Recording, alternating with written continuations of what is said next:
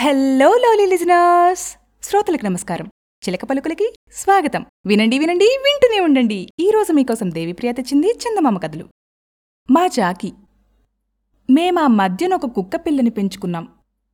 చాలా అందమైన బొచ్చు దానికి. నల్లని మచ్చలు. అది నా పక్కలోనే పడుకునేది. నాకు తమ్ముడికి దానికోసం పోట్లాట వచ్చింది.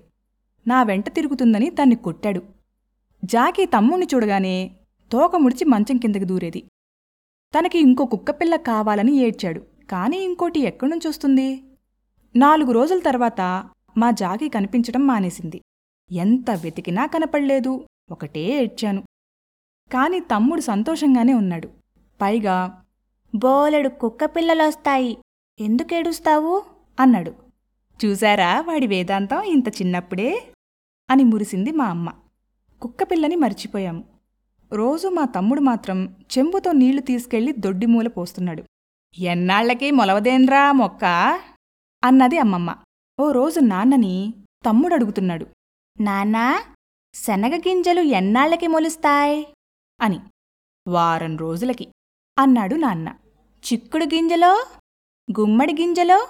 అని అడిగి పిచ్చుకలో అన్నాడు. పిచ్చుకలు మొలవడమేంట్రా వెదవా? అన్నాడు నాన్న. తమ్ముడు కొంచెం యోచించి చాలా దిగులుగా కుక్క పిల్లలు మొలవ్వా అన్నాడు. నాన్న నవ్వారు.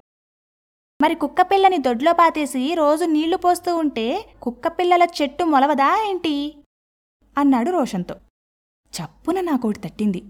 పరిగెత్తుకు వెళ్ళి మా తమ్ముడు నీళ్ళు పోసే చోట దొడ్డిమూల గరిటతో తవ్వాను. కుక్కపిల్ల చచ్చి కుళ్ళు వాసనొస్తోంది. నీతి చిన్నపిల్లలు చాలా అమాయకులు. అందుకనే ఎప్పుడూ ఒక కంట కనిపెడుతూ ఉండాలి. వాళ్ళు తెలియక చేసే తప్పులు ఒక్కోసారి చిన్నవైనా ఒక్కోసారి ప్రాణాంతకం కూడా అవుతాయి. నచ్చిందా? అయితే సబ్స్క్రైబ్ చేసి సపోర్ట్ చేయండి. చేస్తారు కదూ?